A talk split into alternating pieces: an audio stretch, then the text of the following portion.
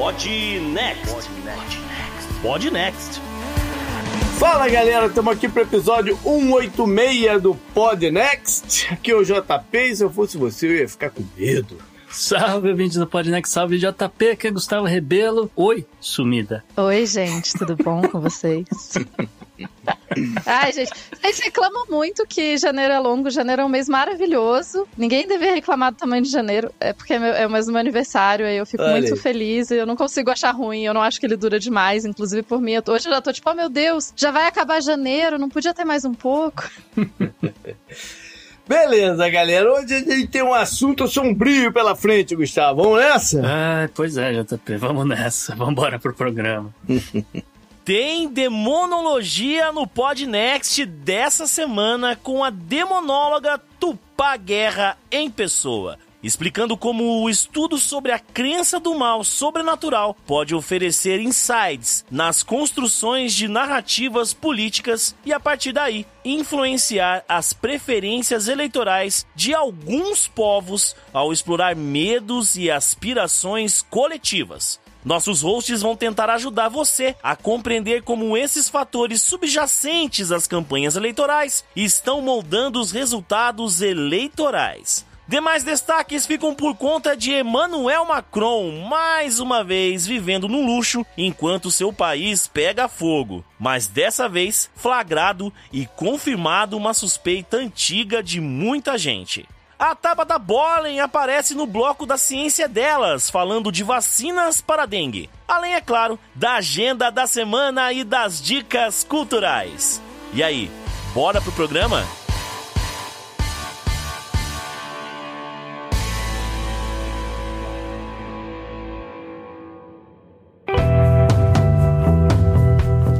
Assunto quente da semana. Galera, a ideia hoje é a gente envergar por um lado social, político, religioso, e a gente vai mostrar algumas relações de mito e cotidiano que a gente pode trazer e linkar também com o que vai rolar em período eleitoral, etc. E é por aí, né, Gustavo? Pois é, JP, a gente já não é a primeira vez que a gente fala sobre a questão da influência da religião na, dizer, na, na hora de, da eleição, na hora das pessoas votarem, né? A gente uh, já demonstrou uh, o crescimento de grupos específicos uh, em alguns lugares, a gente já falou a respeito de como funciona de fato a igreja, como o papel social, esse tipo de coisa, mas surgiu, por um acaso, um fio da senhora, a doutora Tupá, que uh, chamava atenção para a relação entre o estudo da demonologia, tá? Como isso uh, influencia no voto, pelo menos nos Estados Unidos, porque as pesquisas estavam medindo esse tipo de coisa nos Estados Unidos, mas eu acredito que isso vale para o mundo inteiro, Tupá. Mais ou menos. porque é, é assim, né? É, essas coisas elas interagem, mas é muito difícil a gente colocar tudo junto no mundo todo. O mundo todo é um lugar grande demais, né? E tem questões aqui que estão muito relacionadas ao cristianismo. E tem questões, por exemplo, que estão relacionadas a um cristianismo protestante dos Estados Unidos. Então, é, é difícil a gente passar essas pesquisas para outros lugares. Mas tem algumas coisas que podem sim ser aplicadas em outros lugares do mundo. Tá, é só para referência do ouvinte, né? A gente vai basear aqui, ou pelo menos a gente vai discutir um pouco alguns, alguns pontos uh, que saíram no estudo da Universidade de Massachusetts, uh, intitulado uh, Governado pelos Demônios, explorando a relação entre a crença em demônios e as atitudes públicas em relação a Donald Trump e Joe Biden, JP. Olha aí, a galera. eu, eu não sei se eles entram mais numa mitologia demoníaca ou uma mitologia Thundercat, porque já estão ficando ficando meio munhal os dois, né? Mas, eh, de toda forma, né, assim, um breve resumo, bem, bem resumido, a gente vai entrar em alguns detalhes depois, mas a, a ideia é que essa crença num mal sobrenatural, juntamente com o nacionalismo cristão, teria implicações em diversas das eleições de 2024. E como a Tupá adiantou, depende da presença do cristianismo nesses locais. Então, assim, Acho que pra gente, a gente começar aqui, Tupá, seria importante a gente definir como é que alguém mede esse negócio, como é que é a metodologia, né, para fazer esse tipo de pesquisa, se você sabe de alguém que faz alguma coisa parecida no Brasil e assim por diante. Então, isso vai. E, gente, vai, vai variar muito. É ótimo, né? Vocês estão falando com o acadêmico, aí a resposta normalmente é talvez, mais ou menos, varia. Sim, gente, é um, é um negócio complicado, é um negócio complexo e nunca. A gente não tem uma, uma base geral que funciona para todos os seres humanos. Então, como que funcionam essas pesquisas, né? Essas pesquisas, elas não estão tanto no campo da história,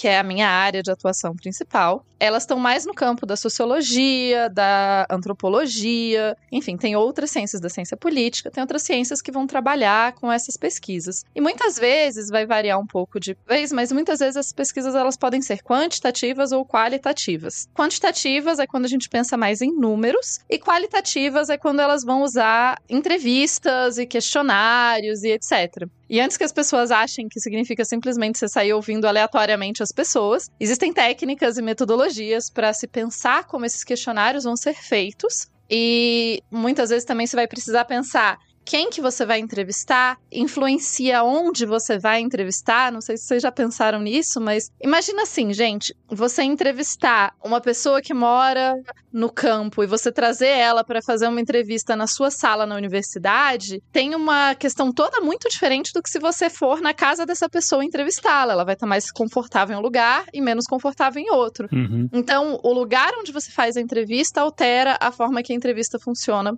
as perguntas que você faz, como que você vai fazer, se você vai fazer uma pergunta online, se vai ser uma pergunta que você vai pessoalmente falar com cada um. Tudo isso entra dentro de como estudar, né? E muitas vezes essas pesquisas vão ser baseadas também em estatísticas. Muitas vezes o que você vai fazer é combinar. Então você tem, você fez entrevistas, aí você combina essas, o resultado dessas entrevistas com o que já foi feito de estudos antes, com o que você sabe, por exemplo, de coisas tipo IBGE, eu falar IBGE que as pessoas vão entender melhor, né? Mas Uhum. no, o censo que os países fazem. Em geral, esse censo vai perguntar para as pessoas qual a orientação política delas, em quem que elas acreditam, qual religião que elas seguem. Você tem estatísticas hoje em dia também de redes sociais, então qual a idade dessas pessoas, o que tipo de rede social elas associam, enfim. É, é basicamente você vai pegar então todas essas informações e você vai ver se existem paralelos e ver se existem algumas tendências que estão acontecendo. Claro que quem faz essas pesquisas tem plena consciência de que correlação não é causalidade. Então, assim, só porque uma coisa está relacionada à outra, não quer dizer que essas coisas estejam interconectadas. E é por isso que muitas vezes a gente precisa fazer pesquisa, eu falei, né? Quantitativa, qualitativa. É por isso que às vezes não adianta só você ver os números. Você precisa efetivamente conversar com as pessoas, fazer questionários mais profundos para ver se existe realmente uma causalidade ali ou se é mais só uma relação, né? Eu não sei se os ouvintes já viram, não sei se vocês já viram que tem um site que faz gráficos com coisas que teoricamente não são relacionadas. Ah, sim. É consumo de espaguete e aumento de desemprego. Isso.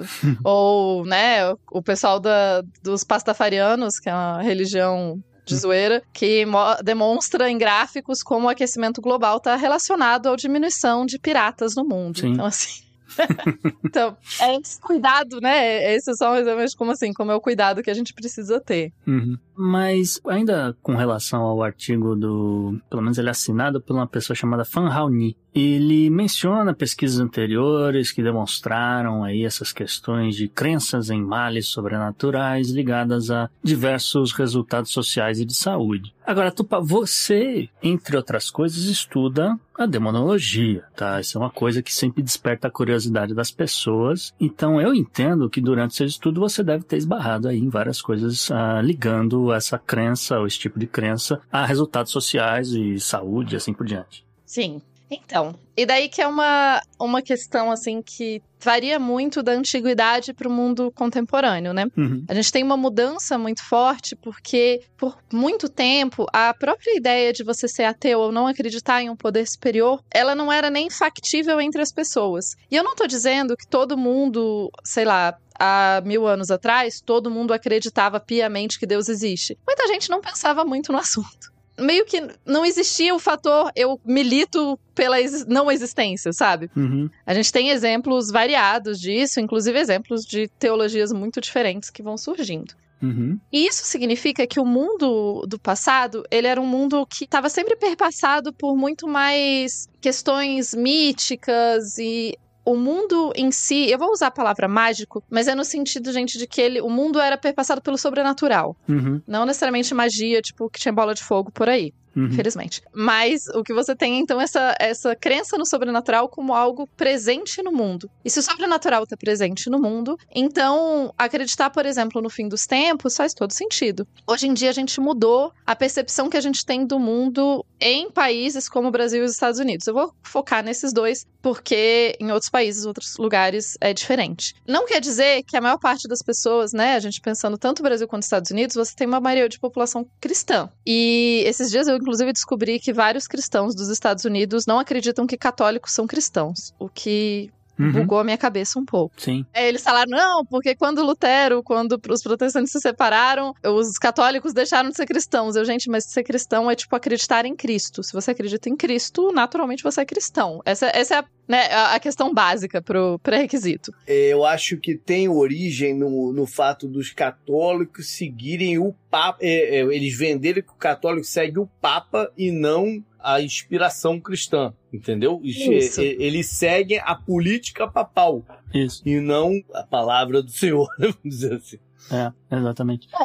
E é muito a questão, né? Porque foi isso, assim, quando teve essa mudança, parece muito também. Eu vou tentar focar aqui, mas assim, a impressão que dá, às vezes, quando a gente estuda, porque a gente estuda, tipo, ah, existiu o cristianismo, e parece que existia um cristianismo, até Lutero vir e separar e criar dois. E na real existiam vários cristianismos, e depois de Lutero continuou existindo vários Sei. cristianismos, né? Os próprios católicos não são uma unidade única, eles têm variações. Os ortodoxos, né? Que tem, são pô, milenários. São, os outra ortodoxos são parada. dos primeiros. A igreja da Etiópia, que é uma das mais antigas, Uhum. E que já estava separada dois mil anos atrás. Então, assim, você tem formas diferentes de enxergar essa mesma ideia de cristianismo. Então, tudo isso, a gente sabe que essas coisas alteram a forma que a gente vê o mundo, e a gente sabe que essas coisas alteram a forma que a gente interage com o mundo. Isso, obviamente, a política está incluída no mundo e na gente. Então, a gente. Isso altera. Mas é interessante que boa parte dos estudos tinha mostrado que não conseguia achar uma relação muito clara entre acreditar em Deus ou, ou ser cristão, por exemplo, e votar esquerda ou direita, eh, republicano, ou enfim. Não existia uma tendência clara, sabe? Uhum. Se você é cristão, você vota aqui. Não. Cada cristão, porque existem muitas formas de ser cristão, e essa relação não tava. E o que esse artigo trouxe de interessante, novo, foi justamente falar como que a crença em demônios e a crença de que esses demônios estão atuando na sociedade contemporânea, como isso parece ter um indicador de como essa pessoa vai votar. Hum. Isso, é, isso é interessante porque ele traz um aspecto de divisão interna, porque é muito fácil você entender as pessoas usarem a mitologia, usarem o discurso num momento de guerra, por exemplo, nós contra eles lá, né? o nosso grupo inteiro contra aquele grupo. Deus está ao nosso lado. Uhum. Numa cruzada, você diz numa cruzada. Eu, eu posso até mais recente, a invasão do Iraque. O cara, né? Deus está do nosso lado, Hum. entendeu? Uhum. Foi isso, essa frase foi usada. É uma narrativa constante, né, nos Estados Unidos. É, você não precisa nem ir tanto tão lá atrás da cruzada para deixar o negócio mais real. Entendi. Né?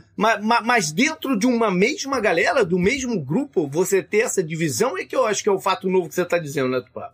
Isso também, assim, é isso. É porque os cristãos tinham essa justificativa, mas ainda assim você tinha vários cristãos que eram contra, né? Mesmo quando o governo dos Estados Unidos, o governo falar, porque essa é uma guerra santa, você tinha cristãos que falavam, não é coisa nenhuma. Uhum. E daí, agora a gente parece, essa pesquisa começou a destrinchar alguns pontos que talvez sejam específicos disso. E a crença em demônio é só uma parte disso, né? É, o apocalipsismo Sim, é uma questão importante aqui. sim. Isso, isso- inclusive, se você puder explicar essa parte do, do apocalipse. Ah, essa palavra é difícil. Apocalipsismo. Apocalipticismo, sim. Seria bom. Claro. Inclusive, a pequena anedota, quando eu estava na graduação e eu estava começando a estudar, estava começando a chegar nesse mundo, eu fiz uma matéria chamada Introdução aos Textos Apocalípticos. É, Então, pra vocês verem, na faculdade de História. Por quê? Né, o meu orientador de mestrado e do fim da graduação, ele estudou muito tempo apocalipsismo E o que, que é esse rolê, né? A gente tem que dar um passo atrás e entender que existem dois jeitos principais de pensar em apocalipse. Talvez vocês e quem tá ouvindo pensou, tipo, apocalipse eu sei fim do mundo. Só que não. Apocalipse significa revelação. Então, um apocalipse seria, tipo, em teoria, Apocalipse é uma palavra em grego. Em teoria, eu poderia dizer assim: gente, eu vou fazer um apocalipse aqui. Sei lá, quando alguém. Tipo, chá revelação poderiam ser chamados chás apocalípticos. Talvez tenha ficado um pouco mais claro, assim. Aí você tá se arriscando a ser colocada numa estaca, hein, Tupá? Então, mas aí o que acontece? O texto Apocalipse, que em português foi traduzido como Apocalipse, é o Apocalipse de João, que fica no no que a gente chama, os cristãos chamam de Novo Testamento. Uhum. E esse texto, ele é um texto que faz uma revelação. E faz uma revelação escatológica, ou seja, uma revelação de fim do mundo. Ou seja, ele é um apocalipse escatológico, ele é um apocalipse de fim. É. Inclusive, está bem documentado, é, isso aí tá tudo muito bem documentado naquela, naquela série, JP, chamada Belas Maldições do New Gamer. Sim. Tá tudo ali bem detalhado como é que o, a- o mundo ia acabar. Eu acho curioso porque essa questão do apocalipse e o, o medo do apocalipse, né? Ele vai antes até do cristão, de a outros povos também, né?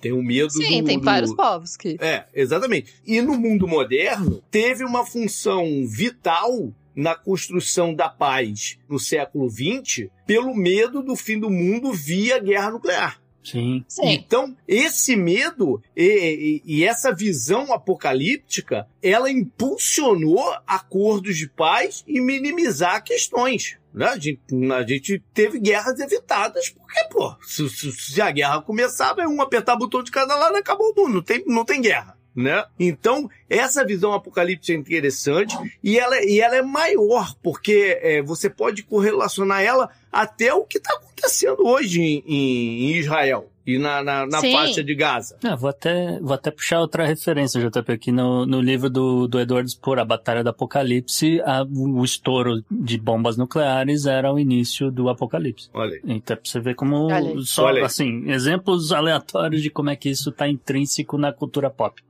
E daí que eu ia, né, puxar essa questão dos os dois pontos, né? Porque, então, quando a gente fala academicamente na área de história Apocalipse, que foi a matéria que eu fiz, né? Que eu falei, essa matéria de introdução aos textos apocalípticos, isso é um tipo de texto no qual o Apocalipse de João também faz parte, que é de revelação. Tem apocalipses de várias coisas, assim. Mas isso claramente não é o que a cultura pop pega como apocalipse. Ah. O apocalipse virou sinônimo de fim de mundo, né? Uhum. Então, o que esse artigo traz aqui pra gente, por sinal, eu gostei muito que. Eu vou dizer que Massachusetts é o lugar que eu acho mais engraçado de falar. Eu chamo de Massachusetts Uhum.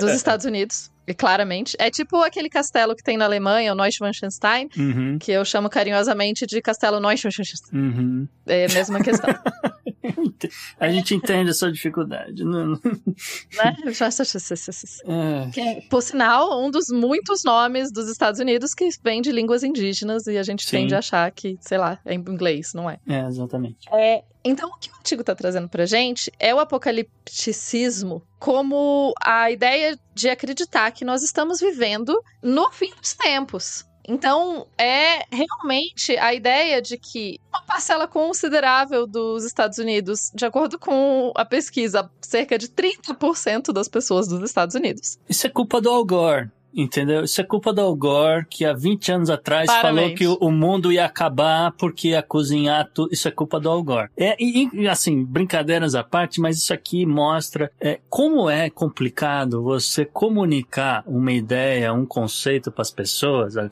Falando sério, é, é muito difícil você comunicar, explicar esse negócio para as pessoas sem que parecer que, olha, então, a gente agora passou do ponto de não tem mais retorno. Calma, você tem que explicar para as pessoas que, olha, tá, tá- vai, vai dar problema, vai dar ruim. É por isso que a gente tem que mudar a matriz energética, assim por diante. Aí o cara foi lá e falou, não, o mundo vai acabar e pronto, tá aí o mundo. Ah, mas aí vem de uma ideia de que as pessoas só agem se elas tiverem com medo. É o medo que impulsiona. Eu tenho aquela frase antiga, né? É a força do cagaço que move o mundo. Porque se você não tem medo, você só vai postergando. Né? Então, É. às vezes, você tem que dar um discurso de medo para poder agir. E essa é a base de quase todas as campanhas políticas de hoje de tudo. Né? Mexer com o medo e com o imaginário das pessoas. Por isso que o tema daqui é bacana de trazer da demologia. Como junta uma coisa com a outra, né? Sim, sim, exatamente. Sim. Mas assim, continuo achando que há várias formas de você fazer um discurso de motivar as pessoas a saírem para votar. Sim, mas você alcança pessoas diferentes de modos diferentes, entendeu? Você não alcança todo mundo com o mesmo discurso. Esse, esse que é um erro. Para você alcançar 25 grupos diferentes, provavelmente você tem que transmitir uma mensagem de 25 formas diferentes, ou de 20, ou de 18, entendeu? Uma delas é injetando medo, fatalismo. Tá, mas o problema é você usar o fatalismo e depois cair na coisa do daqui, né? Já tem 20 anos o negócio, Sério? a galera tá até hoje esperando o mundo acabar e dar risada do cara e não acredita que tá acontecendo pelo resto do mundo, entendeu? Ah, mas aí porque vem É, outras histórias. E é engraçado, né, o outro papo, porque quem leu Sapiens vai Nossa, lembrar. Vai falar desse inferno. Ah, Não, mas vai lembrar que um dos fatores de evolução do ser humano foi a capacidade de criar ficção. É a capacidade de criar ficção e juntar é, e criar mitologias que você consegue organizar um número maior de, de pessoas em prol de uma mesma coisa. Né? E a base é essa das campanhas. Eu falei esse inferno porque eu tenho, eu tenho opiniões muito fortes sobre Sapiens. Uhum. Nenhuma delas amigável. Pois é. Mas porque ele faz generalizações espúrias e com coisas, com pesquisas que não deveriam ser generalizadas do jeito que ele generaliza. Uhum. De novo, questão da comunicação. É. O fato é que realmente a ficção é importante para os seres humanos, assim como a religião, né? Eu gosto de ressaltar isso porque a gente tende a achar que não, que a religião é uma coisa, é o ópio do povo, que acreditar em alguma coisa é uma besteira, que eventualmente a gente vai evoluir para uma sociedade onde a religião não vai existir. Todas as pesquisas meio que mostram que isso não vai acontecer, assim. Religião faz parte de seres humanos, seres humanos tendem a ter religião. E aqui eu não tô entrando no mérito de Deus existe ou não, porque isso pouco importa para pesquisa, né? Uhum. É mais a questão de que acreditar em divindades e em religiões é importante para seres humanos. Sim. É, o que não quer dizer que se você não acredita, você não seja um ser humano. Só quer dizer que se você é ateu, você não precisa olhar de cima para quem acredita em religião. Isso não faz a pessoa pior. Uhum. E isso é interessante porque justamente o que o artigo traz, ele traz como que a forma, o que, que não é só ter uma religião, mas é o que, que dentro dessa religião você acredita. E dependendo do que, que você acredita dentro dessa religião, as coisas vão mudar um pouco e a forma que você vai enxergar um pouco as coisas. Então, assim, quando a gente fala de apocalipticismo nos Estados Unidos, nessa perspectiva da sociologia, da antropologia e estudos contemporâneos, a gente está falando em pessoas que acreditam no fim do mundo. E fenômeno que talvez o pessoal conheça dos preppers, né, do pessoal que se prepara para o fim do mundo, que é um fenômeno muito mais dos Estados Unidos do que de outros lugares. E essa coisa do pessoal que treina, que tem arma, tinha um seriado, sei lá, na TV a cabo que tinha isso, assim, dessas pessoas que se preparam e treinam e tem comida enlatada e pães. E eles foram justamente pesquisar dentre essas pessoas se existia, por exemplo, tem mais gente se preparando para o fim do mundo como republicano, como democrata ou como independente? Os republicanos tendem a ter mais tipos é, de suprimentos à mão, Uhum. mas mesmo os democratas e os independentes também tendem a se preparar. Então, isso é uma marca muito forte da sociedade dos Estados Unidos. E não é necessariamente uma marca só de se você vota no candidato A ou no candidato B. Além disso, eles começaram a perceber que você acreditar no apocalipse muitas vezes está conectado com outras crenças. Então, das pessoas entrevistadas, as pessoas que fizeram parte da pesquisa, 83% dessas pessoas acreditam que o mal, no sentido mais sobrenatural do mal, que existe mal no mundo. Uhum. E é aqui que a gente vai chegando no demônio, né? Então as pessoas acreditam sim, 83% acreditam que o mal existe em alguma medida no mundo, só que dessas 62% acreditam que explicitamente é o demônio, né? Então assim, você tem uma porcentagem muito alta de pessoas que acreditam, Sim. né? Eu acho 62% uma porcentagem bem alta de Não, pessoas que efetivamente, né? Efetivamente acredita que o demônio existe, né? O demônio, especificamente the devil, né? O demônio. Uhum. E dentro também de- das pessoas entrevistadas, se percebeu que de 20 a 30% das pessoas acredita tanto em profecia quanto num envolvimento sobrenatural com as coisas do mundo. A gente está dizendo, então, o que essa pesquisa está trazendo é que de 20 a 30% da população dos Estados Unidos acredita que a, o seu dia a dia, a política e etc., são guiados por algum tipo de entidade sobrenatural. Ou essas entidades sobrenaturais têm o poder de efetivamente modificar a sociedade. E aqui já é pra gente começar a entender como não é uma coisa que você pode ignorar, você não pode fingir. Ah, não, não importa a religião, não importa. Eu, ah, é, política e religião são separados. Só que se a pessoa efetivamente acredita que o demônio existe e que o demônio tem a capacidade de alterar os rumos políticos de um país, isso tem que entrar na sua conta de como se comunicar com essa pessoa e tem que entrar na sua conta de como essa pessoa vai votar. E a gente pra caramba, porque 20 a 30% você tá falando de 65 a 90 milhões de pessoas. Não de eleitores, de pessoas. São pessoas, mas, mas eventualmente são pessoas de uma família e dentro da família alguém ali vai votar, entendeu? Sim. Aí você conta que 60% vai aparecer para votar. Né? É, é. Bom, é, é, é, não, estatística é, é número de 100, 140, não, 170 milhões foi na última, então é um, é um número de 140 e 170 se traduzir pra galera que Não, não, se, se, é, 60% desses que acreditam vão, em teoria, vão aparecer pra voltar, 70%. É, exatamente. Isso quer dizer que os democratas têm que escalar o John Constantine pra vice. Isso.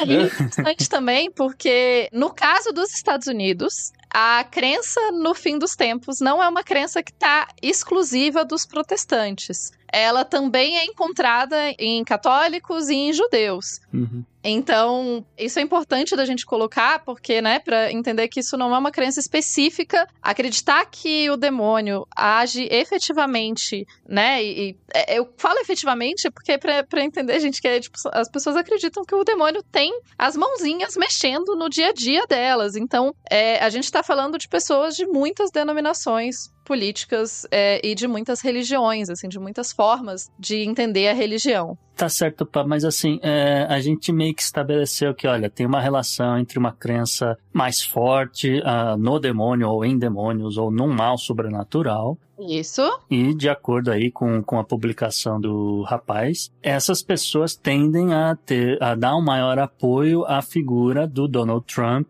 por conta de explicações que ligam uh, tudo isso ao nacionalismo cristão, tá? Então eu queria que você... É a segunda parte. Exatamente. Então eu queria que você explicasse justamente como é que o nacionalismo cristão acaba influenciando nessa relação uh, e outros possíveis fatores que você puder mencionar e tal. Uhum. Então, é, é, um pouco complicado a gente só passar é, esse estudo para outros países, né? Porque no Brasil, por exemplo, a, a questão do nacionalismo cristão no Brasil é diferente do nacionalismo cristão dos Estados Unidos. Vide o último presidente do Brasil, que era lido por muitos como nacionalista e cristão, e era pouquíssimo nacionalista. Então, né, essa tem uma diferença aqui. No caso dos Estados Unidos, o que a gente vê é que as pessoas que são nacionalistas cristãs e acreditam no fim dos tempos e acreditam que o demônio vai atacá-las a qualquer momento, elas são as pessoas que mais votam no Trump.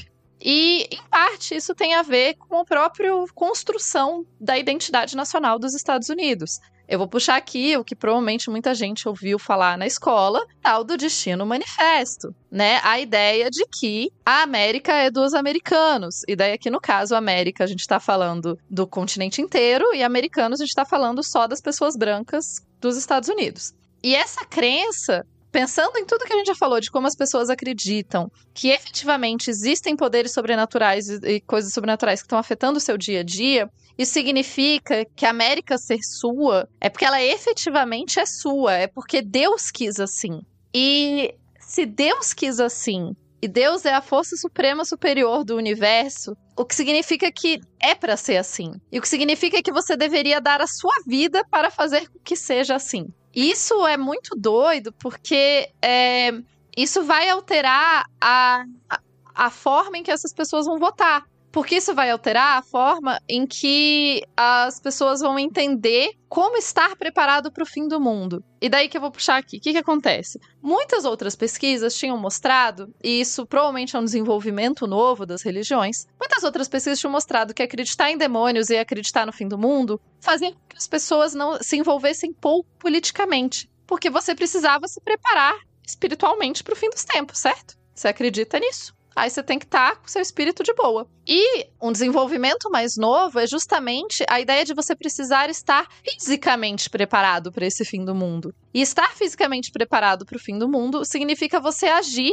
no mundo, no seu dia a dia, para que o, as forças do mal não dominem. E aqui que vem a, a coisa, porque assim, se você já acredita que existem forças do mal, se você acredita que essas forças do mal têm a capacidade de alterar o resultado das eleições ou a política internacional do seu país, quando chega um presidente falando: olha, aquele outro ali com essa cultura de ele tá tentando acabar com os valores cristãos. Ou seja, dentro da lógica do próprio texto do Apocalipse, as pessoas que tentam acabar com os valores cristãos, elas estão tentando acabar com os filhos judeus na terra. Então você precisa agir no seu dia a dia, ou seja, votando, para impedir que o demônio tome posse da terra. E isso vai alterar muito como as pessoas votam. Porque se você acredita fielmente, piamente, se você acredita no fundo da sua alminha que se você é, se você votar no candidato A ou no candidato B, você tá fazendo o apocalipse acontecer mais rápido, ou você tá salvando as pessoas, tá salvando a alma das pessoas, isso te dá uma, é, uma motivação para votar que é muito diferente do que você olhar dois candidatos e falar, Uhum. ah, esse Qual é daqui o plano de é um migração pouco dele? melhor. Né? Qual é o Né? plano É de isso. migração dele? É. Muito o louco plano isso. de migração dele não importa. Uhum. Porque é uma luta do bem contra o mal mesmo. Então, assim, ah, ele vai ter que. Ele vai fazer um plano de migração de tal jeito. É, ah, não é importante. O importante é que a gente tá tentando salvar a Terra. É, E daí pra falar de questões de direitos reprodutivos da mulher é um pulo. Ah, para várias, várias questões, É. várias questões de vida. né? Uhum. Várias. Não, mas tem uma outra questão interessante sobre as próprias leis do aborto nos Estados Unidos. Eu tenho acompanhado muito. Por quê? Porque a pessoa no horário livre ela faz coisas doidas, né? Uhum. Então eu tenho acompanhado muito, é, é, lido muito sobre nacionalismo cristão nos Estados Unidos. Eu fiquei fascinada como é diferente com o brasileiro e como tem a ver com televisão. É um contexto muito diferente do brasileiro. Você acha que o do brasileiro tá tendendo a ficar mais parecido com o americano? Sim, sim, a gente tá importando muita coisa, É. mas não é a nossa base. Tá. Até porque a nossa base é católica e a base dos Estados Unidos é protestante, isso faz muita diferença. Porque o católico, né, como a gente estava falando, né, o católico, ele obedece o Papa. Inclusive, isso é uma parada que surgiu a partir de 1850, tá, gente? A É. infalibilidade papal, ela é de, ela não tem tanto tempo assim. Uhum. É, então, o que você tem, os católicos, eles é, eles obedecem o Papa, mas vão colocar umas nuances, né, gente? Não é como se o Papa falasse você só obedecesse cegamente, existem questões, é um cargo político, blá blá blá. Mas o fato dos católicos obedecerem o Papa, ou ouvirem pelo menos alguns guias gerais que vêm de uma igreja centralizada, faz com que eles passem menos tempo interpretando por eles mesmos o que diabos vai estar falando na Bíblia. E então, você vai ter menos interpretações da Bíblia. Uhum. E com isso que a, que a Tupá falou, JP, a gente tem alguns dados aqui que são muito interessantes da gente pensar. Porque, por exemplo, a gente tem aqui um levantamento da Pew Research com relação a como a, a religião muda através do tempo, né? Levantamento desde 1961 até 2023, de como, como que a, os, vamos dizer, as pessoas eleitas, os congressistas nos Estados Unidos e os, e os senadores, é, como que a, a religião deles mudou através do tempo. Então, por exemplo, em 1961, você chegava a ter a 398 políticos eleitos declaradamente como protestantes e mais uns 100 católicos. E as outras denominações tal iam somar aí 34 mais ou menos, né, para fechar aí os, os 530 e poucos, vamos dizer, pessoas do legislativo, tá? Você sai de 61 para 2023, ah, você vê uma queda no número de protestantes, tá? Você saiu de, de 398 para 303. Tem um ligeiro aumento de, de católicos, mas isso aí meio que é, tá estável desde a década de 80, se você reparar, um número entre 129 e 168. E no momento está em 148, tá? Então isso daí não, não mudou muito. Ah, no- ao longo desse tempo todo, você não tem tanto uma mudança do número de mormons, você não tem uma mudança com relação Ah. Mormons são só, são só os representantes de, de Utah mesmo. É, basicamente. Gente, os mormons são Basicamente, é assim. todo um rolê. É, então, assim, basicamente o, o, é o mesmo número aí, entre 9 e 15, mas é, você tem ah, o, o- também muito estável o número de ah, cristãos ortodoxos, tá? Mas aí, o que chama a atenção do que realmente muda nesse tempo da década de 60 para 2023 é o número de judeus. Porque ali na década de 60 até o. Mas a década de 60 inteira, você tinha aproximadamente entre 12 e 19 congressistas, e desde então, desde a entrada na década de 80, você tem um número entre 30 e 45 congressistas de fato judeus, tá? O que também aumentou nesse período todo, JP, é o número de pessoas que se identificam com outras religiões ou que não têm uma religião apropriada, que esse número saiu de... Aí vem, da, vem numa maior diversidade de pessoas. Né? Exatamente, né? você sai de, sai de 15 para 33 em 2023. Então é mais ou menos essa composição religiosa do Legislativo dos Estados Unidos hoje, com relação à, à divisão entre partidos, né? Só para passar aqui rapidinho. Protestantes são 95 democratas e 152 republicanos, uh, um total aí de 57% do, do, do, Congresso hoje. E uh, ah, 56% no Senado também são protestantes, são 21 senadores democratas e 35 republicanos. Com relação a católicos, são 28% do, do Congresso. Curiosamente, católicos você tem mais democratas, são 66, contra 56 católicos republicanos. Uma média que também está alinhada com o Senado, tá? 28 num lado, 26 no Senado. Aí você tem uma diversidade, você tem mais judeus democratas, você tem mais uh, mormons republicanos. Não, só tem mormons republicanos, só a galera de Salt Lake City, só a galera de Utah mesmo. É, tem alguns ali. Gente, é, eu, eu tenho acompanhado, também aprendi tanto sobre mormons nos últimos tempos. Utah é totalmente mormon. Assim, não é totalmente. Tem muita gente que não é mormon e mora em Utah, mas eles comandam o país dele. E se eu não me uhum. engano, eles são a denominação religiosa mais rica do mundo atualmente, tá? Sim, sim, per capita com certeza. Mas só fechando aqui rapidinho, o Partido Democrata tem muito mais diversidade de religiões aqui, uhum. tanto no Senado quanto no Congresso, tá? Então eu só queria trazer esse perfil do Congresso hoje. E, bom, a gente está encaminhando aqui por fim também, JP, então. Sim. É, eu só queria ver, nessa encaminhar para o fim, queria fazer aqui uma, uma ponderação só. É, a gente falou em percentual de pessoas que acreditam no que acreditam e tal, isso aqui. E hoje, nesse mundo digital, nesse mundo né, de, de data science que a gente que a gente está nesse momento, isso é importante porque é, é, é a quantidade de pessoas que são vulneráveis à criação de ficções. Né, em geral. Porque se ela acredita, ela pode acreditar em várias outras ficções que você cria também. Aí que vem os novos métodos de campanha e por que que a gente está correndo um, um, risco de 2024 ser a eleição do deepfake. Uhum. Porque você tem essa vulnerabilidade ainda num nível grande. Né? E aí você pode até fazer uma metáfora e dizer que, de fato,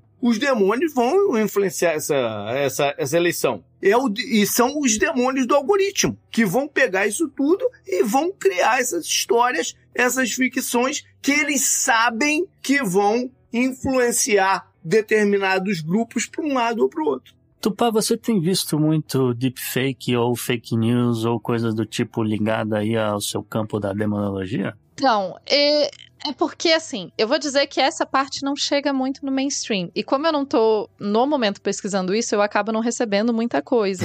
Mas a gente ri muito, né? Quando você, a gente vê uns memes, né? Tipo, ah, o Lula fez pacto. Mas a forma em que, especialmente a primeira-dama do último mandato no Brasil, agia no Palácio do Planalto, mostra muito como é, essa retórica tem uma utilização prática mesmo. Tem ressonância, Isso, exatamente. porque ela, assim, ela, é, eu não sei se vocês chegaram a ver isso, que ela fez, por exemplo, virou a noite com mais gente da igreja rezando lá na casa. Sim, a vigília, né? É o que eles chamam, uhum. né? Tinha um negócio da língua, da língua angélica, que eu nunca entendi muito bem, mas, mas eu lembro que ela tinha esse negócio. Isso, e ela fez, tipo, de virar a noite rezando lá no, na casa presidencial, no palácio presidencial, porque, e daí essa é uma narrativa muito daqui e não, não é tanto dos Estados Unidos, porque aqui o catolicismo é mais, né, muito mais proeminente, de dizer que as pessoas que se dizem católicas na política, na verdade, são da Umbanda e se dizem católicas para te enganar. E daí a gente tem que adicionar, né, quando a gente pensa em Brasil, a gente tem que colocar vários outros fatores que existem nos Estados Unidos também, mas aqui aqui eles interagem de outra forma, né? Que é a questão do esse pânico satânico e essa associação de demônios no Brasil, ela tá muito ligada a um racismo estrutural. Uhum. O que nos Estados Unidos o racismo também é estrutural, ele também existe, mas ele não tá tão ligado à ideia de demônios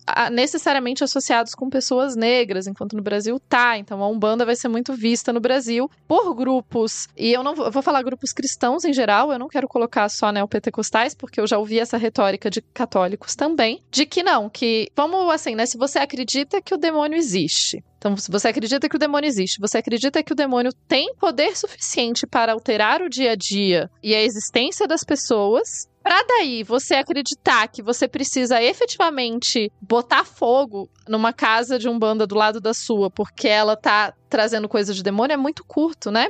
É um, é um passo muito pequeno. E a gente viu um aumento considerável de intolerância, de casos de intolerância Sim. religiosa nos Violência. últimos anos no Brasil. Ligada e não, é, é, não é casos de violência, né? Sei. Sim. E de intolerância religiosa. E daí eu vejo os deepfakes e tudo mais. Porque assim, eu tava esses dias, inclusive, conversando com a minha mãe, mostrando pra ela, falando: olha, mãe, o que, que dá pra fazer aqui, né? Uhum. Tipo, dá pra você. é, tipo, você pode fazer um vídeo de outra pessoa. E uma parcela considerável da população nem imagina que isso é possível. Então, os deepfakes, eles vão. Eu acho que próxima eleição. Eu falo, pra, eu esqueço, gente. Eu moro numa cidade que não tem eleição pra prefeito. Ah, Eu esqueço que vai ter eleição nesse ano. Pra mim, eleição é só de quatro em quatro anos, porque em Brasília não tem prefeito sim, sim. né? A gente mora nessa cidade que não tem. É muito doido. Você sabiam que a gente só vota em Brasília para governador e o governador indica quem que vai governar as diferentes áreas da cidade? Não- Você não tem fala sobre isso? É fantástico. Vocês votam pra deputado ou pra vereador? A gente vota para deputado distrital e deputado federal. tem Ah, dois tá. tipos de deputado. Tá. E de vereador não existe. Vereador, imaginei que não existisse. Tá.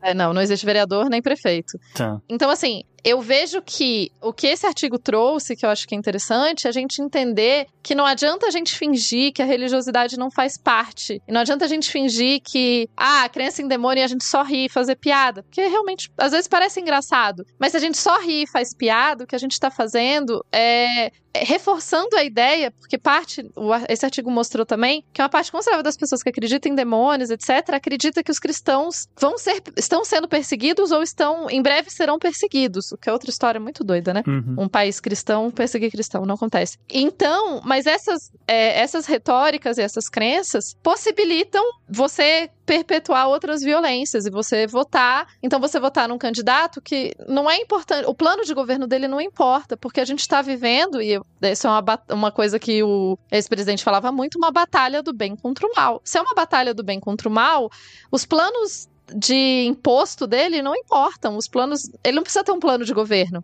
Ele Uhum. só precisa ser o escolhido de Deus. E com relação a essa questão do plano de governo importar ou não, JP, é, é sempre bom lembrar, né, que pelo menos aí aqui trazendo de volta para os Estados Unidos, é sempre bom lembrar que a eleição de 2020 ela foi decidida por 44 mil votos, que foi a diferença de votos nos, eh, nos eh, estados-chave, né, os swing states, que acabaram decidindo a eleição, como sempre decidem. Então, 44 mil votos, tá? E por conta desse número baixo, é sempre importante ficar de olho no voto do eleitor independente, tá? Eu, eu insisto em chamar atenção para esse perfil porque ele é muito diverso e é muito difícil de prever o que, que o eleitor independente vai fazer. Então eu tenho aqui alguns dados, por exemplo, a pesquisa com relação à religião desses, desses eleitores independentes diz que para eles 76% dizem que a religião deles é muito importante, tá? Agora, qual religião é que é a grande dúvida, porque você tem o mesmo número de budistas, ah, católicos e de evangélicos, tá? Eh, 16% de- do eleitorado dessas religiões é independente. O grupo independente ele tem maior presença entre testemunhas de Jeová, ele tem maior presença entre o número de seguidores do hinduísmo, também muçulmanos e ortodoxos e ah, um pouco mais com relação às pessoas ateias. Você vê como é que é um negócio diverso. É 20% de um, 22, 21, 22, 21. É, mas, mas tem uma constante aí, entendeu? Exceto as testemunhas de Jeová. Isso aí. Só colocando isso aí. Então, beleza, cara. Antes da gente seguir pro próximo bloco, deixa eu ali pegar uma pipoquinha e cachaça. Up next. Up next, JP.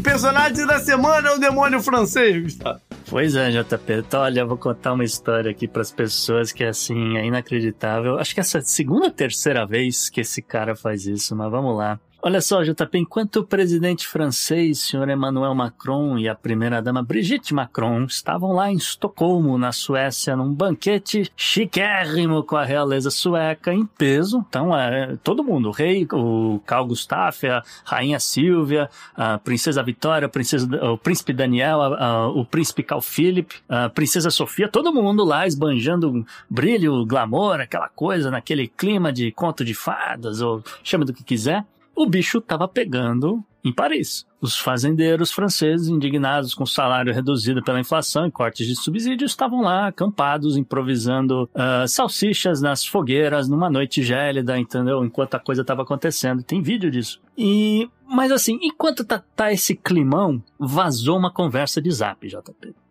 E aí, aí é sempre perigoso. Vazou uma conversa de zap entre o senhor Emmanuel Macron e a presidenta da Comissão Europeia, a Ursula von der Leyen, que, uh, vamos dizer, uh, o presidente francês pedia para ela dar um chega para lá no acordo comercial aí há duas décadas sendo negociado com o Mercosul. Só para lembrar o ouvinte rapidamente que esse acordo, se sair, ele vai criar uma zona de livre comércio para quase 800 milhões de pessoas, tá? É o sonho de qualquer presidente sul-americano, não só do Brasil, mas assim, qualquer país queria estar tá nesse rolo aqui, porque, putz, olha o tamanho do mercado, né? Mas é, o Macron, né, que estava lá comendo seu mexilhão à manière, uh, um pitch pana com, com um molho bernese e tal, ele uh, escancarou de vez, né, como uh, o líder, uh, vamos dizer, o líder do bloco europeu mais contrário a esse pacto com a América do Sul. Tá? Já se suspeitava que ele fosse fazer isso, ou que ele era o cara que estava articulando por trás, agora aqui acho que ninguém mais tem dúvida, tá certo?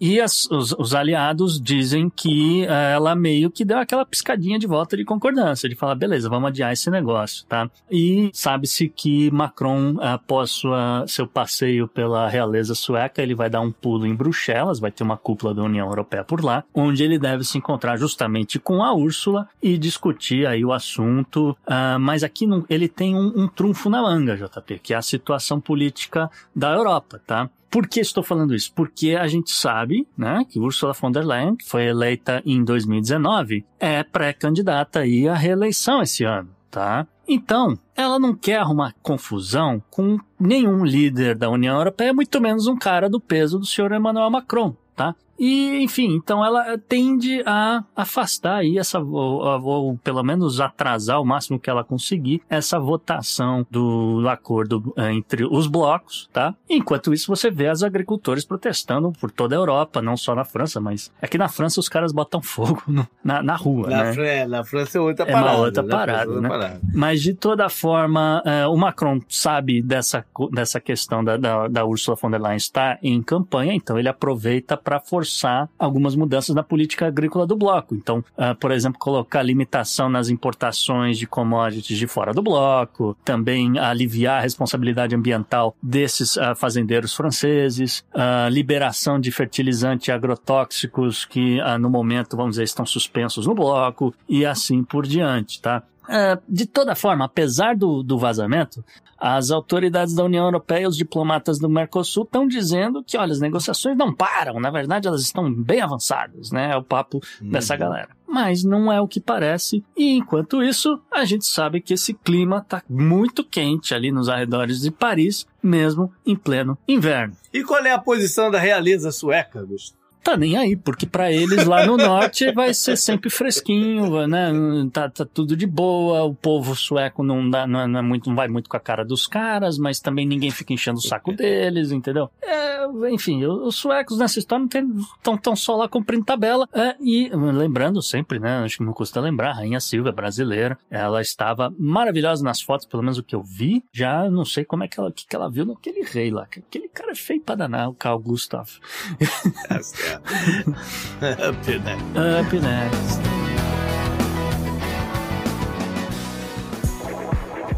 I'm a scientist as a woman in science. To be scientist. A ciência é delas. E na volta do bloco da ciência delas, a Tabata Bowling, ela volta aqui para falar empolgadíssima sobre vacinas da dengue. Então fala, Tabata. Olá, ouvintes do Podnext. Aqui quem fala é a Tabata Bowling. Eu sou bióloga, mestre e doutora em ciências pela USP. E além disso, eu faço parte do Dragões de Garagem, um grupo que faz divulgação científica no formato de podcast já desde 2012. Deem uma conferida no nosso site, nas nossas redes sociais e nos escutem no seu agregador favorito. E depois de um longo inverno, eu estou de volta. E eu já volto tendo que derrubar pauta. Desculpa aí, Gustavo. Eu tinha dito que eu ia falar sobre aquelas análises políticas indicando divergência de espectro político entre gêneros, mas quando eu estava estudando para essa pauta, saiu a publicação dos dados sobre a vacina contra a dengue que está sendo desenvolvida pelo Instituto Butantan. E eu admito que derrubei a pauta porque eu estava muito ansiosa por esses resultados. Para quem é ouvinte do Dragões de Garagem, no nosso episódio de retrospectiva de 2023, eu comentei que esses resultados estavam por vir e que seria interessante de comparar com os resultados das duas vacinas de dengue já existentes. Só que antes de entrar nas especificidades dessa vacina, eu acho importante a gente lembrar algumas coisas. A primeira delas é o que é uma vacina. Bom, uma vacina é uma preparação biológica que fornece imunidade adquirida ativa a uma doença infecciosa ou maligna específica. O segundo ponto é qual o objetivo das vacinas? As vacinas elas podem ser profiláticas, ou seja, prevenir ou aliviar os efeitos de uma infecção futura por um patógeno natural ou selvagem, ou elas podem ser terapêuticas, em que é usada para combater uma doença que já ocorreu, como câncer. Algumas vacinas oferecem imunidade esterilizante total, na qual a infecção é completamente prevenida, caso a taxa de adesão vacinal da população seja de quase 100%, que foi o que aconteceu com a vacinação contra a paralisia infantil. E o terceiro ponto que é importante a gente pensar é quais são as para o desenvolvimento de vacinas. E é aqui que a coisa fica um pouquinho mais complicada. Para uma vacina ser produzida, precisa primeiro ser decidido qual tipo de vacina vai ser produzida. Existem vários tipos, e as mais famosas, digamos assim, são duas. As de microorganismos atenuados,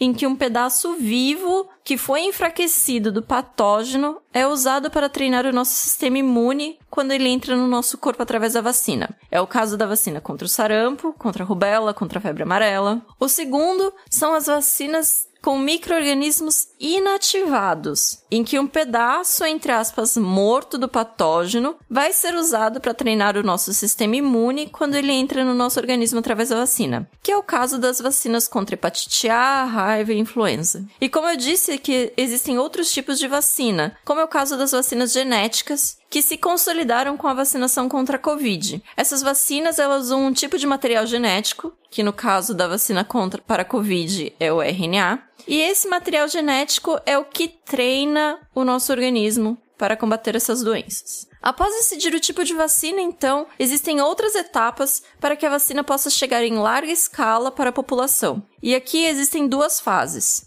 A primeira é a fase pré-clínica, em que a vacina é desenvolvida e testada em animais. E a segunda é a fase clínica, que após ser constatado que a vacina foi eficiente em animais, testes em humanos podem começar a ser realizados. E essa fase clínica consiste em três etapas. Na primeira etapa, a vacina é inoculada num pequeno grupo de voluntários para avaliar a sua segurança, confirmar se ela gera uma resposta do sistema imune e determinar a dosagem certa. Geralmente, nesta fase, as vacinas são testadas em voluntários jovens e adultos saudáveis. Já na segunda fase, o número de voluntários sobe para a casa de algumas centenas, mas continua se avaliando a sua segurança e a capacidade de gerar uma resposta do sistema imune.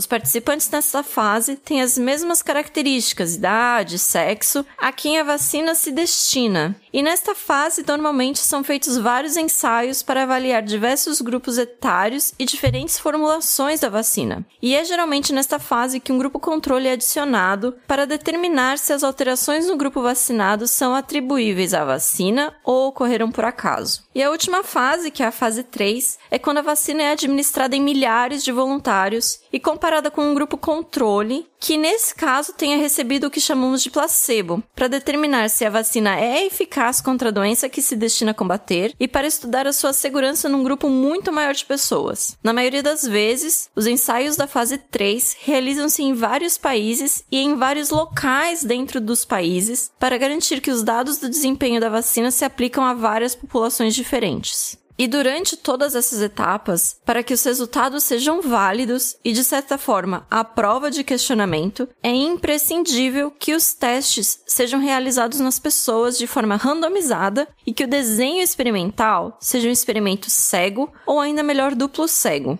Isso significa que os pesquisadores responsáveis, as pessoas que estão aplicando as injeções e as pessoas que estão recebendo essas injeções não saibam o que está sendo aplicado. A distribuição e a anotação das informações sobre os grupos é realizado por pessoas que não irão analisar os resultados para evitar que haja um enviesamento nas análises. Com tudo isso dito sobre vacinas, deixa eu então finalmente falar sobre a vacina do Butantan, a Butantan DV. O artigo com os resultados preliminares foi publicado em 1 de fevereiro de 2024 e virou notícia sensação na bolha científica do Twitter brasileiro. O artigo relata os resultados preliminares da vacina contra a dengue, que está sendo desenvolvida pelo Instituto. Sim, isso mesmo que você ouviu. Resultados preliminares. E aí vocês podem me perguntar: Nossa, Tabata, mas por que tanta empolgação com isso se são só resultados preliminares? Bom, porque os resultados são muito bons. Segundo os pesquisadores, a fase 3 irá acompanhar durante 5 anos os voluntários que receberam a vacina ou o placebo, e isso significa que os resultados apresentados agora são referentes a dois anos de acompanhamento. A Butantan DV foi desenvolvida usando vírus da dengue atenuado para os quatro tipos de sorotipos de dengue, ou seja, ela é o que chamamos de tetravalente e ela é de dose única. Ela está sendo testada em pouco mais de 16 mil voluntários entre 2 e 59 anos. Esses voluntários foram separados em três faixas etárias: de 2 a 6 anos, de 7 a 17 anos, de 18 a 59 anos. E dentro dos grupos, eles também foram subdivididos entre pessoas que já haviam tido dengue antes ou não. E a proporção do estudo é de que, a cada três indivíduos, dois receberam vacina e um recebeu placebo. Os pesquisadores também indicaram aos voluntários para que eles relatassem diariamente qualquer reação à inoculação até 21 dias após a injeção. E depois desses 21 dias, foi realizado um acompanhamento mensal via comunicação eletrônica. Dessa forma, os pesquisadores teriam informações sobre possíveis reações posteriores aos 21 dias e também se algum dos voluntários tinha sido acometido pela doença após a injeção. Em casos positivos, o quadro clínico era confirmado pelo grupo de pesquisa, principalmente para saber qual era o tipo de dengue que o voluntário teve. E o que, que os pesquisadores viram então? Que a vacina do Instituto se mostrou altamente eficaz e segura. Se a gente for separar os grupos apenas entre as pessoas que nunca tiveram dengue e as pessoas que já tiveram dengue, a eficácia geral foi de 73,6% para as pessoas que nunca tiveram dengue e 89,2% para o grupo que já teve dengue. Já ao separarmos os grupos pelas faixas etárias, a eficácia geral da vacina em prevenir o quadro de dengue sintomática foi de 80,1% no grupo de 2 a 6 anos, 77,8% no grupo de 7 a 17 anos e 90% no grupo entre 18 e 59 anos. Os pesquisadores ressaltam ainda que a eficácia contra o sorotipo 1 de dengue foi de 89,5% e contra o sorotipo 2 de 69,6%. Mas eles alertam que contra os sorotipos 3 e 4 não há dados, visto que não foi observada infecções sintomáticas desses dois sorotipos. Considerando que os quatro sorotipos de dengue causam cerca de 390 milhões de infecções anualmente, especialmente no Sudeste Asiático e nas Américas Central e do Sul, mas que aqui na Europa já estão sendo observados um aumento no número de casos da doença, eu não posso esperar para ver os resultados finais. Em geral, os resultados da vacina Butantan DV são excelentes e indicam um bom futuro para a vacina e para a economia brasileira, uma vez que por se tratar de um produto nacional, o investimento retorna para o país, o planejamento de produção e distribuição fica mais fácil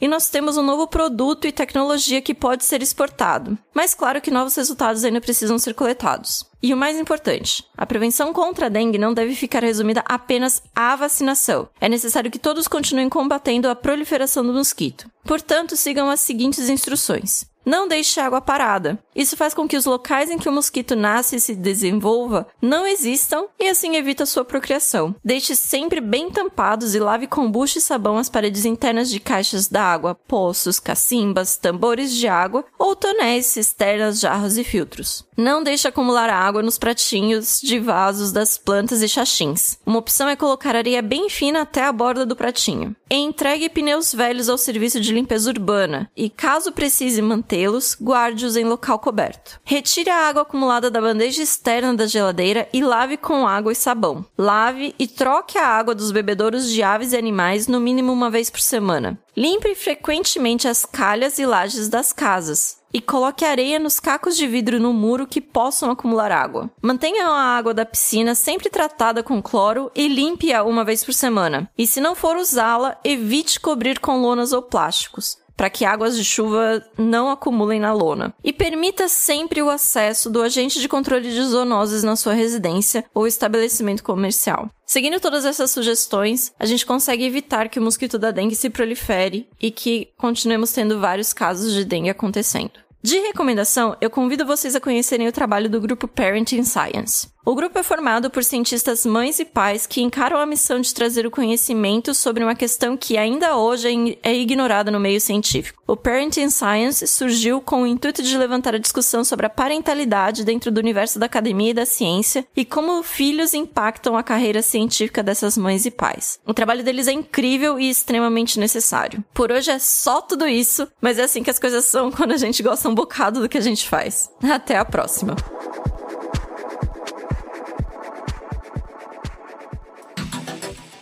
Anote no seu calendário.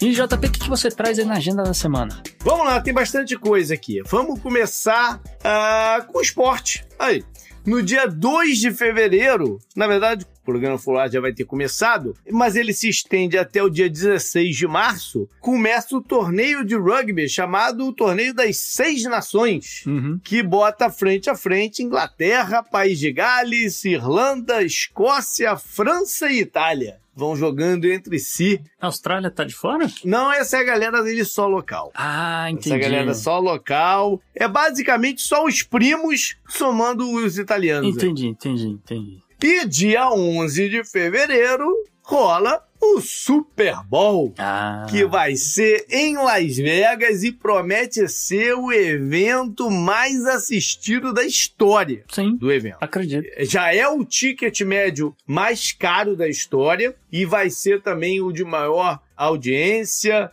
E a questão da Taylor Swift ajuda, né, nesse, nesse, nesse, a fazer esse bolo crescer. Hashtag eu já sabia. É, ela que vai estar no dia anterior fazendo um show em Tóquio, acaba o show e se manda para Las Vegas. Las Vegas. Las Vegas já tem aberto em suas casas de apostas um item que é a que horas a Taylor Swift vai conseguir chegar no estádio. É, porque a noiva, a noiva geralmente atrasa pro casamento, né? Então.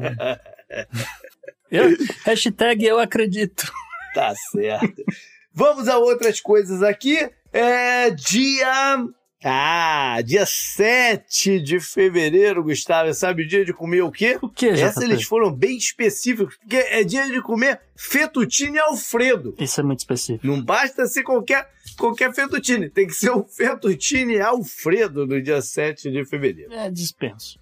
Dia 10. É, dia 10 tem algumas coisas. Mas eu começo com o ano. É o ano novo lu- lunar. Na verdade, vou focar nisso, né? É o ano novo lunar e o, no- o ano novo chinês. Sim. E o signo desse ano é o dragão. Especificamente o dragão de madeira. É o elemental do, do- de dragão desse ano. Tá. Anos de dragão é anos que nascem pessoas fortes. Nasceu Shakira, nasceu Rihanna, nasceu John Lennon. Essa galera toda nasceu no ano do dragão. Tá certo. Dia 11 de fevereiro, em Melbourne, Gustavo, Hum. vai rolar o Swift Posium, que é um simpósio sobre a Taylor Swift. É Melbourne, na Austrália, não é Melbourne, Flórida, Isso, não, né? Melbourne, na Austrália. Que vão discutir o que a gente discutiu num dos podcasts especiais aqui, o impacto social dela. As- A gente lança as tendências, né, JP? Isso é padrão já, já tô acostumado É? com isso. E ligando ao tema inicial do programa, a galera Magá tá lançando uma cruzada religiosa contra o Taylor Swift. Isso sim. Ainda tem essa. Isso sim. né? Isso, ela vai ser, ela vai ser, ela vai fazer parte dessas eleições aí, a gente vai voltar nela aí Sim.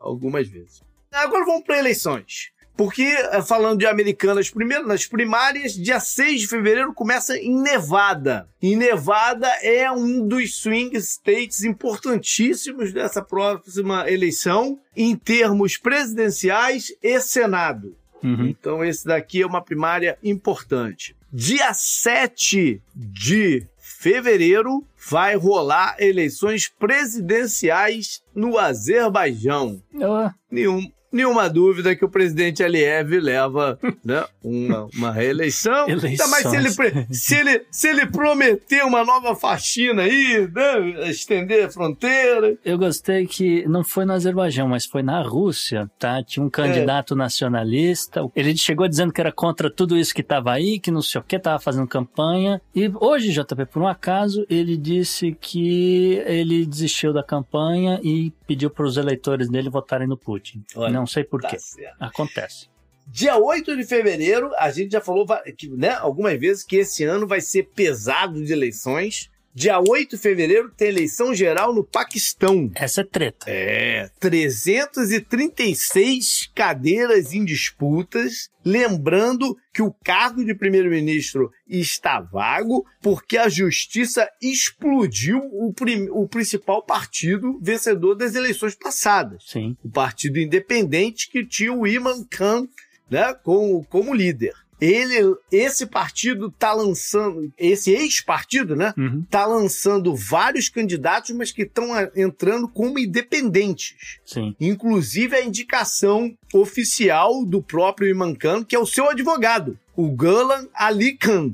Os outros em disputa principais é o PML, que tem no- na figura do ex-primeiro-ministro Sharif, o principal nome, Uhum. que é mais conservador, e o PPP, que é o partido mais pro social-democracia, que tem como principal figura um ex-ministro do exterior, que me foge o nome aqui, que eu não consigo ler o que eu escrevi. Mas tudo bem. JP, lembrando que o próprio Imran Khan, que até então era o favorito, tá? É, Ele, assim, ele tá fazendo campanha de dentro da prisão.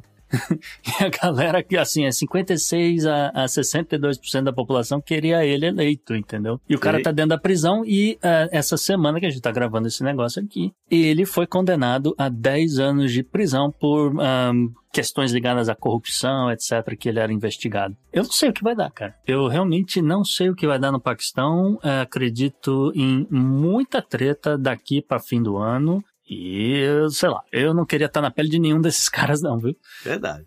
Bom, dia 8 de fevereiro ainda tem dois fatos políticos muito importantes que vão acontecer. Um no Brasil e um nos Estados Unidos. Aham. No Brasil, eles anteciparam no TRE uma decisão sobre o- a participação do Sérgio Moro em algumas delitos eleitorais. Uhum. E pode ser até que ocasione na perda de mandato dele. E nos Estados Unidos, fevereiro 8 é quando a Suprema Corte vai ouvir os argumentos do Donald Trump sobre é, é, a retirada do nome dele no Colorado. Isso é fundamental para as eleições americanas. Sim. Né? A ver o que, que vai sair disso daí. Pô, é- é- eu queria dizer que assim, eu não sei exatamente o que, que a Suprema Corte vai decidir, JP, mas assim, até onde eu li, até onde eu entendo, erraram a Corte do Colorado, erraram a Corte do Maine. O Trump não violou a 14ª emenda na minha interpretação daquele artigo da Constituição. Mas, como eu falei, a Suprema Corte, ah, apesar de ter uma maioria conservadora, tem decidido a favor ah, da- da- do governo Biden em algumas ocasiões. Vamos, sei lá, o que, que eles vão resolver fazer esse ano. Mas, eh, enfim, a ver. Eu, não- eu, eu realmente não faço ideia o que, que eles vão decidir. Pois é, mas é, é, é chave o que vai acontecer nessas deliberações aí. Para finalizar, dia 11 de fevereiro tem segundo turno na Finlândia, Sim. que bota frente a frente o candidato Stubb contra o candidato Ravisto. As pesquisas indicam que o Stubb deve levar com mais ou menos 57% dos votos. Ele que é um, Ele que é o conservador, né? É, o conservador ex-primeiro-ministro. Uhum. Agora vamos para a parte histórica, porque, né, a gente falou de demonologia, a gente tem que falar de um pacto demoníaco que existia muito sério no esporte. e no dia 5 de fevereiro de 2017, o New England Patriots, num Super Bowl, né, comandado por Bill Belichick e Tom Brady, viraram em cima do Atlanta Falcons depois de estar perdendo de 28 a 3. E hoje, né, é, o Bill Belichick não é mais treinador dos Patriots e o Tom Brady não é mais quarterback da NFL. Hum. Fevereiro 6, 1928. É, essa é uma das histórias de mitologia política, né, mais famosas que, que existe. Porque foi quando apareceu em Nova York uma senhora, uma, uma moça, dizendo-se ser Anastasia Romanoff uma filha do czar russo que teria sobrevivido à chacina pós-revolução russa. E ela, ela, ela, trazia o nome Anastasia Tchaikovsky, diga de, de, de passagem. É uma história muito curiosa, porque é, nos 10 anos anteriores, né, entre a, chacina e aí surgir essa, essa pessoa aqui, várias outras se apresentaram como sendo possível né, filha desaparecida lá. Mas essa aqui movimentou uma pesquisa forte entendeu? Pra, porque existiam alguns pontos de credibilidade na história dela e o principal, o depoimento lá em Nova York do filho do médico que foi assassinado junto com os Romanov o Botkin. Hum. Ele dizendo que não, é ela mesmo. Essa é a pessoa que eu brincava enquanto era criança. Entendeu? Então teve que se fazer uma pesquisa, um levantamento, né, uma investigação forte e chegaram à conclusão que ela não era. A Anastácia, ela era uma alemã polonesa que tinha desaparecido após um acidente numa fábrica. E isso até justificava alguns, algumas é, mutilações e, e, e, né, e danos que ela tinha no rosto, na mandíbula é, que ela dizia ter sido feita por um soldado bolchevique e tal, não sei o quê. A história era grande. Mas enfim, é, descobriu-se que o nome dela, na verdade, era Francisca Chivaskovska. Mais tarde ela veio, assumiu o nome de Anna Anderson. Ela brigou na justiça até a década de 70 por ser reconhecida como a, a Romanov, quando enfim foi dado o caso como, como encerrado. Tinha um, um, uma grana aí de herança dos Romanov envolvida na parada, que nem foi dada a ninguém até hoje, tá com algum governo aí. Enfim, a história ganhou contornos na década de 90 porque se descobriu o local mesmo, que eles acreditavam que foi onde os Romanov foram despejados. Porque após a chacina, os soldados levaram cor o corpo para esse local, que era mais ou menos uns 14 milhas, do, mais ou menos uns 20 e poucos quilômetros, né? De onde eles estavam presos os Romanov. E lá eles foram queimados e triturados, né? Ossada e, e tudo mais. Aí, fazendo um trabalho arqueológico num lugar, de fato, eles sentiram falta de duas pessoas. Um seria um menino e uma menina. Mas, anos e anos depois, com já com avanços científicos na área de DNA e tal, foi mais do que uma vez comprovado que aquela não era a filha perdida dos do Manoel. Por fim, 7 de fevereiro de 1940, estreia nos cinemas o filme Pinóquio. E eu trouxe aqui para lembrar de um episódio, né, que a gente teve ano passado, que foi o sobre direitos autorais, Uhum. porque Pinóquio já entrou, né, em domínio público, tanto é que a gente viu uma explosão de novas versões de Pinóquio surgindo por aí. Sim. E lembrando que tem outros, outros personagens famosos e outras histórias que estão em breve para entrar também em domínio público. Você não escutou aquele programa que teve a participação do Sr. K. É uma boa oportunidade de ir lá e procurar ele. A melhor versão é a do Guilherme Del Toro. JP Breaking News. Diga. Só atualizando a questão ah, jurídica do ex-primeiro-ministro paquistanês e ex-jogador de, de cricket, Tá? Ele, Cricket. ele é famoso do cricket, né? O Iran Khan, Principal esporte. né? principal esporte dos caras, né? Então, ele estava condenado a 10 anos por corrupção, agora ele acabou de ser condenado, ah, agora que a gente tá gravando, a mais 14 anos de prisão por recebimento de propina. Então, um total de 24 anos de cana. Eu não sei o que vai acontecer na eleição do Paquistão, cara. Se alguém falar que sabe, tá mentindo. Confusão, a gente sabe o que vai acontecer. Ah, e aí, confusão, lugar garantido ao Podnext. Então, up next.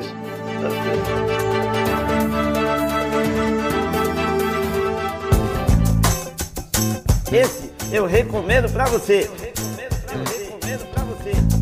E na Dica Cultural, mais uma semana, mais uma semana de Igor Gregório trazendo pérolas. Ah, lembrando aqui que esse espaço está aberto para poetas e músicos e etc. Pessoas que quiserem demonstrar sua arte. E como dito, a gente hoje tem o Igor. Então, Igor, recita pra gente. Olá,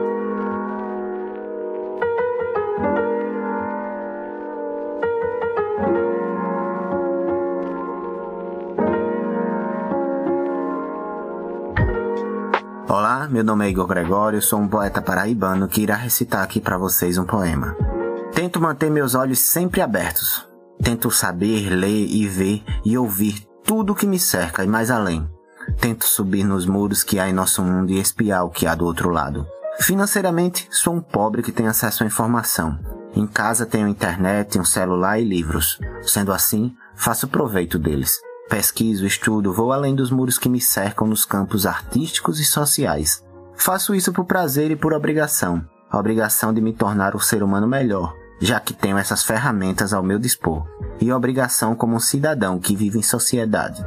Fico muito espantado ao perceber que pessoas utilizam estas ferramentas para construir muros, para fazer o oposto do que tento fazer.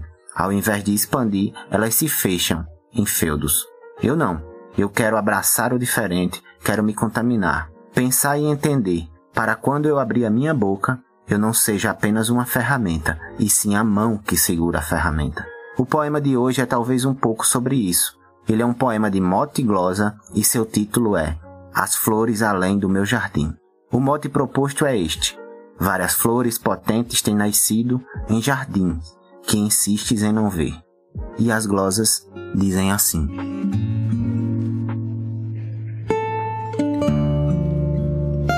Numa ilha vivemos isolados, sem contato com o mundo exterior. Somos todos gerados em louvor, mas andamos friamente para os lados. Isolados vivemos consternados pelo ego que molda o nosso ser. Mas além, muito além, a transcender, há um sonho que grita oprimido. Várias flores potentes têm nascido em jardins que insistes em não ver. Pelas feiras, fazendas e favelas, há potências tão raras quanto a terra. Nascem fortes em meio a tanta guerra, derrubando sem dó as suas celas. Fazem danças, poemas e novelas, afirmando que há outro saber. Pois além, muito além, a renascer, há um verso que diz enlouquecido: Várias flores potentes têm nascido em jardins que insistes em não ver. Precisamos abrir a nossa mente e fechar de uma vez o preconceito. Não há mais espaço para o sujeito que não vê a mudança à sua frente. Uma luz que brilha no presente é um sol que irá amanhecer.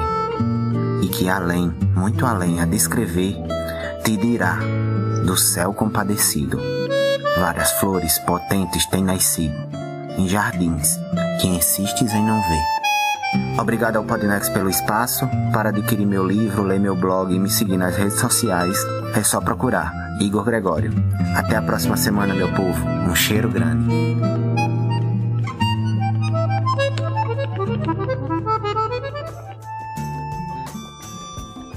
E Tupá, você abre aqui a programação aqui da, da quinta temporada do Podnext com a primeira dica de um convidado, no caso aqui. Vamos ver então qual a sua dica da semana. A minha dica da semana é uma dica pouquíssimo acadêmica. É uma dica para quem tá precisando relaxar e pensar em outras coisas. Ah, sim. É uma dica de um filme que eu não vi. Olha só que coisa horrível. Mas a minha filha viu. Não, é uma dica de um filme que eu tô doida pra ver. Eu já li sobre o. É o filme Poor Things, que só vai Ah. estrear no Brasil amanhã. Né? Uhum. E que tá com um figurino maravilhoso. É, eu não preciso assistir o filme para saber que o figurino dele tá perfeito, mistura tempos e etc. E parece um filme onírico e, e estranho, enfim. Eu acho que vale ser visto. Vou dizer, nossa, é o melhor filme que eu já vi? Não. Um dos melhores filmes que eu já vi nos últimos tempos foi Indiana Jones, que é maravilhoso, perfeito, é incrível, enfim. Mas, então vou deixar a dica para vocês irem ver o Poor Things. Quem deve ganhar o Oscar desse ano? Indiana Jones ou Barbie? Indiana Jones não foi indicado, mas é. O Não foi? É, Não, acho que. Não, eu ia perguntar se a tu... eu, eu- eu achei por um segundo que a Tupá ia falar que era Napoleão. Aí eu falei, meu Deus. não. Eu ainda estou procurando um historiador que disse que gostou de Napoleão. É, não conheço, mas olha, eu um dos meus colegas de departamento, que acabou de passar para a USP, na verdade, ele não só é especialista em Revolução Francesa, como ele estudou muito tempo agora sobre Napoleão e ele tem. Ele grava podcast também, ele fez textos sobre. é, ele grava um podcast chamado História Pirata e ele realmente não gostou. Inclusive, uma das críticas, gente, da Napoleão é o fato de que, teoricamente, ele é um filme baseado nas cartas da Josefine com o Napoleão. E, pra quem não sabe, as cartas da Josefine com o Napoleão são maravilhosas e um tanto quanto safadinhas, né? Hum, Assim. É, Então tá. bastante. E o filme não tem nada disso, o que é um abuso, porque se vai basear nas cartas, no mínimo que você tem pra fazer, né? Podia, né? Podia. Tá Hum, certo. Entendi. Beleza, galera, foi esse então o programa. Espero que tenham curtido. Vão dormir na paz, sem medo. E mande pra gente suas críticas, sugestões, comentários, o que quiser. Nosso e-mail contato arroba opodnex.com. Mas também troca uma ideia nas redes sociais. O meu direto no Twitter é o JP underline Miguel, mas também tem o. Gustavo, no arroba Gu, underline Rebel. O Podnext você segue no Twitter, no Instagram, no uh, Blue Sky, no Threads, onde você quiser. Só procurando Podnext, arroba Podnext você encontra a gente. E Tupá, onde é que a galera te encontra? Ah, Em geral, todas as minhas redes sociais são arroba tupaguerra. Elas passaram por um breve recesso, mas eu tô esperando que depois do carnaval, como é o normal, eu volte a cuidar delas melhor. Beleza. Então, a todos os nossos apoiadores, o nosso muito obrigado. Esse programa só é possível graças a vocês. Valeu, abraço. Tá. Maravilha.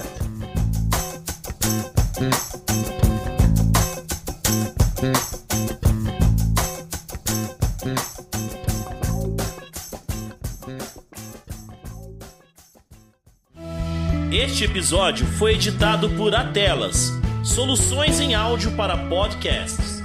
Encontre a Atelas nas redes sociais.